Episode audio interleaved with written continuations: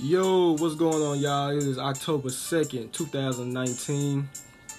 Coming to y'all uh, with another uh, podcast, Top Notch Sports, coming back at you, man. And uh, just like I promised, I said I was going to uh, recap uh, Spence versus Porter, uh, which was a great fight. It was it was a fantastic fight. Um, if you missed it, man, you missing out for real. Uh, if you did miss it, go on YouTube try to find some uh, highlights. Uh, I had just rewatched the fight this morning actually to get ready for this, and uh, they had the full fight on there. So get on YouTube and hurry up and check them out before those guys start taking those uh, uh, fights down.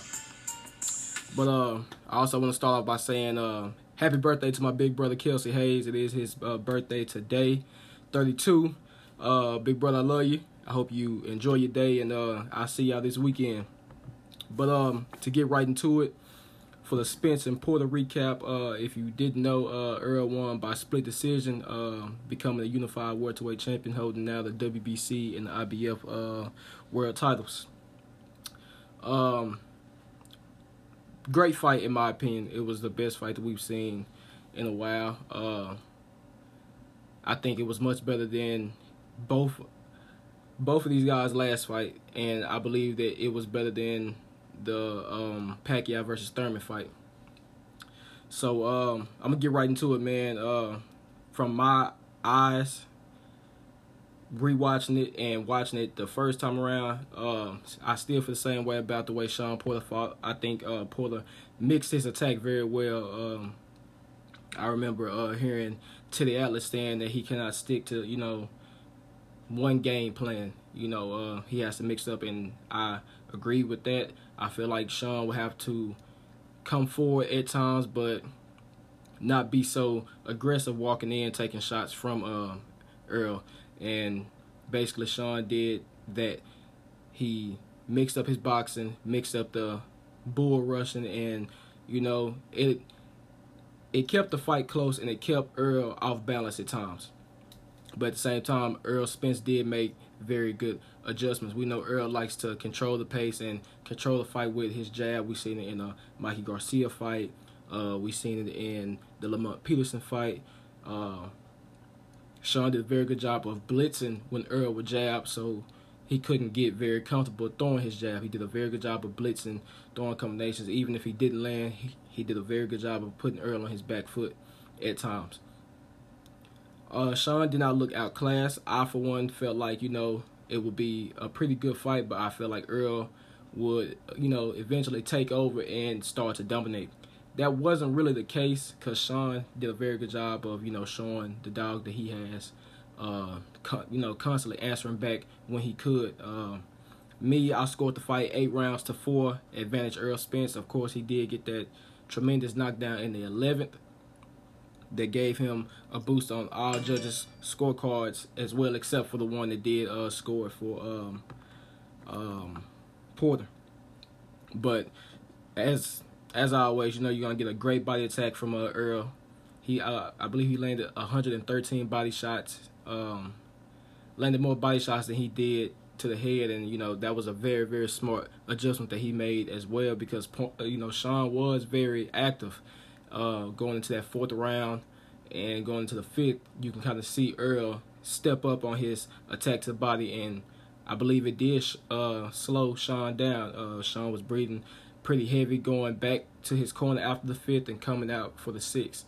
So uh, that was um, that was a little odd to see. Uh, of course, they both came in shape, and you can still tell because they threw over 700 punches uh, throughout the fight. Sean was still very active. He slowed down, but it wasn't a you know a tremendous slowdown from him. You know he was still very active. Um, Earl did a very good job, and he looked good fighting Sean's fight, which was the inside fighting.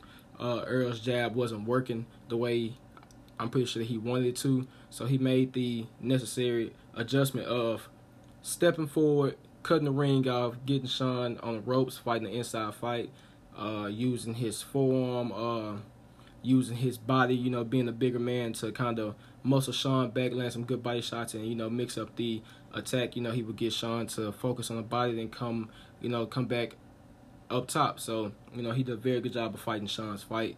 But like I said, Sean did not look outclassed, but all in all, Earl showed that he had the more dog, like he said that he would. You know, it was a dog fight. It was a great fight.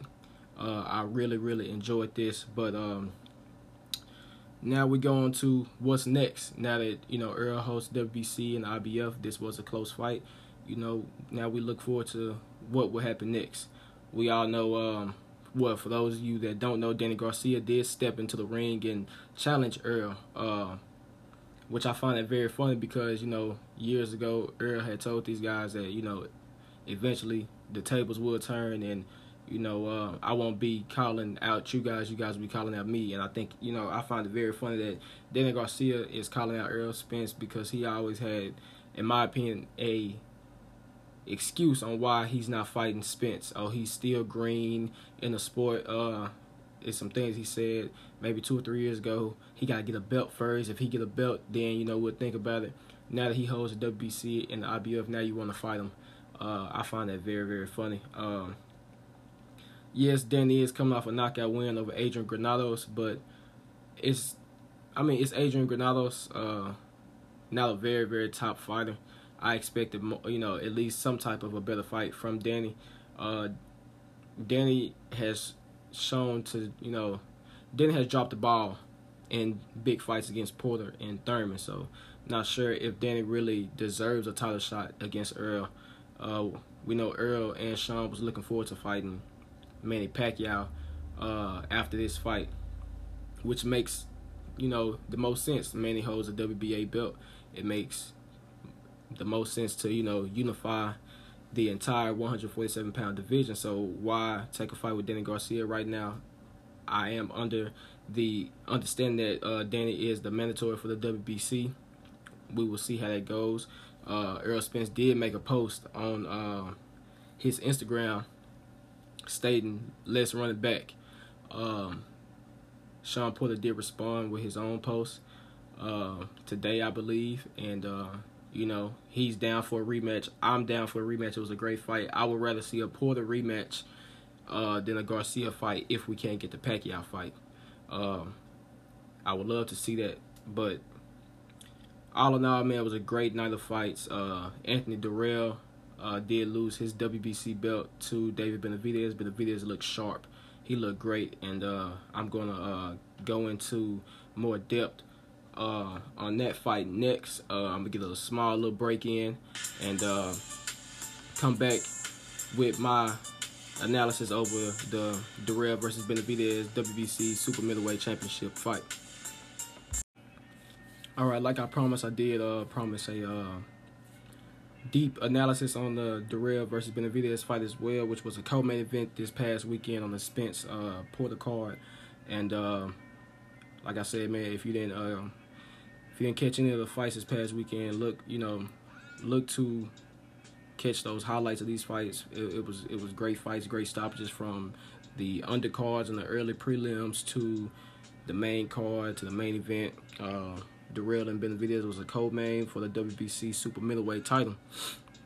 Um, to give you know, to give you some quick background on this fight, what made this fight very very interesting is that Dirrell was a champion before, lost the belt, gained the belt back when David Benavidez, who became the youngest champion, I believe, two or three years ago, lost the belt. Um, never lost it in the ring, lost it outside the ring. I believe he had, um, he failed maybe a USADA test or something like that.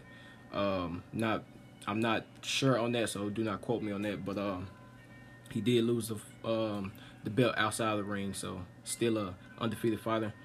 Uh, Anthony Dirrell early on was doing a very good job of pot shotting, nice jab to the body, right hands to the body, and you know trying to come back up top. But uh, nothing really seemed to phase David. Uh, nothing really was landing very clean on David as well. He did have the reach advantage coming into this fight, and uh, I would say after you know the first two rounds, you could see that David's forward pressure caused some problems for uh, Anthony. Uh, he he wasn't really getting off the shots that he was in the first two rounds. Um, and of course, David is a great offensive fighter, a great offensive talent. He starts to let his hands go. Uh, Dave had a great jab. Uh, he he had a, an amazing jab Saturday night. It was great. I mean, almost landed every time he threw it. Uh, and he set everything up off the jab very, very well. And um, that jab ended up um, opening up a nasty cut on on the eyelid, a little bit above the eyelid of um, Anthony. And that cut, you could tell he, you know, he was having trouble trying to see out of it, and it pretty much stopped his offense. You know, Dirrell went from you know actually trying to box to now it's like okay, I really can't see as good, so he was basically loading up shots. Uh, after that, you know, kind of trying to bring David in and hoping to catch him with a big right hand or a big left hook. Uh, Dirrell didn't look outclassed, but he had his moments. But um, all in all, David looked like the much better fighter, the much better boxer. Uh, Dirrell could he I mean he just couldn't do anything about that jab and that jab started everything off uh, for him. Uh, I would have liked to seen Dirrell keep going back to the jab to the body uh, to bring to bring the bigger man down. You know, uh, we've seen Floyd use this tactic. We've seen Andre Ward use this tactic, jab to the body, bring the bigger man down, throw the right hand over the top. It was more of just, you know, looking the jab to the body, looking the jab to the body, which is good. Takes the air out of your opponent when you do that, but the pressure of David was just too much for him. Uh, he really didn't have the room to move around the ring or you know things like that. But look, Dirrell is a dog. Benavidez is a dog. It was also a great fight. Uh, the corner did end up stopping the fight. Uh, Dirrell's cut was just, you know, that was a nasty cut, man. Very nasty cut. David really started to put punches in bunches later on, six, seven, eight rounds. Instead of, you know, two or three, it was more of, okay, now I'm, I'm putting the five, six punch combinations together. And uh, I think it was a good stoppage because uh, you have to protect your fighter at the end of the day. I'm pretty sure Anthony will be back. Um, same thing with David. He'll be back, defend the belt. The question is who? We got some great uh, champs at 68 as well. And uh, Caleb Plant is one of them. I, for one, would love to see that fight happen next, to see those guys unify. Caleb Plant holds the IBF super middleweight title. Uh, David, of course, just gained the WBC uh, belt back. So uh, hopefully we can get that fight uh, going. Uh, so be on the lookout for that for all my fight fans out there. Benavidez versus Plant uh, to unify the super middleweight um, belts, the IBF and the WBC. Also, as I stated in the Spence Porter um, recap, look out for Earl's next fight. Look out for Sean's next fight. Uh, we do not know who will be next at this point. Will it be Garcia? Will it be Pacquiao? Will it be a Porter rematch? For these guys, what's next for Anthony Dirrell? Where does he go from here after losing the belt? Does Caleb Plant get David next? Um, still, we got some questions answered from this weekend, but still some questions that are un you know new questions that have come up that need to be answered before 2019 ends. So, you know, uh, as a fight fan, it is great to see these fights. It's great to you know just be up to date on these things. So, um, for all my fight fans out there, man, just stay updated. I'm pretty sure some big news will be coming soon uh, from the boxing world period. So I want to thank you guys for tuning in again. This is Top Notch Sports. Continue to support, spread the word. Um, new episodes coming soon. Thank you.